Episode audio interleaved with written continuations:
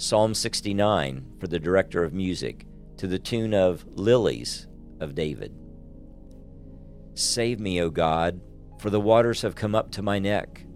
I sink in the miry depths where there is no foothold.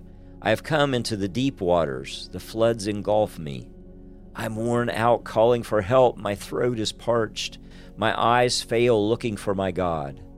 Those who hate me without reason outnumber the hairs of my head. Many are my enemies without cause, those who seek to destroy me. I am forced to restore what I did not steal. You, God, know my folly. My guilt is not hidden from you. Lord, the Lord Almighty, may those who hope in you not be disgraced because of me, God of Israel.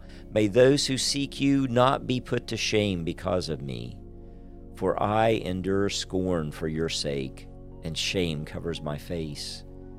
I am a foreigner to my own family, a stranger to my own mother's children.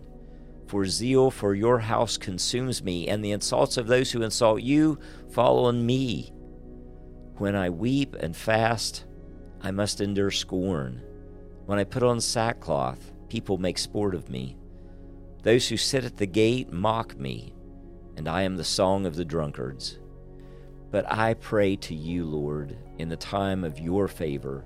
In your great love, O God, answer me with your sure salvation. Rescue me from the mire. Do not let me sink. Deliver me from those who hate me, from the deep waters.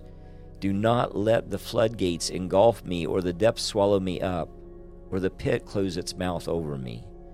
Answer me, Lord, out of the goodness of your love.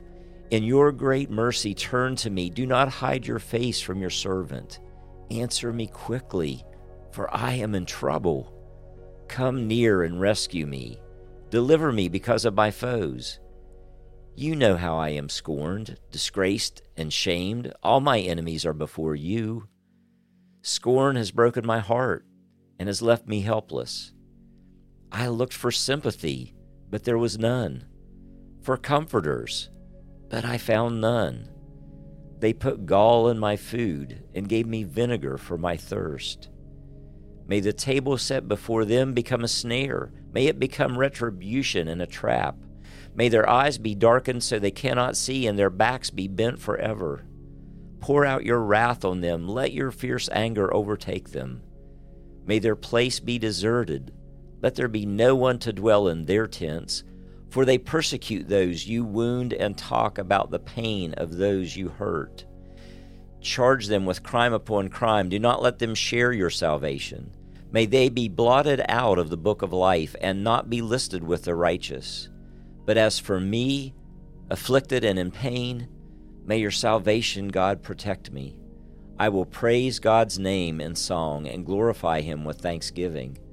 This will please the Lord more than an ox, more than a bull with its horns and hooves. The poor will see and be glad. You who seek God, May your hearts live. The Lord hears the needy and does not despise his captive people.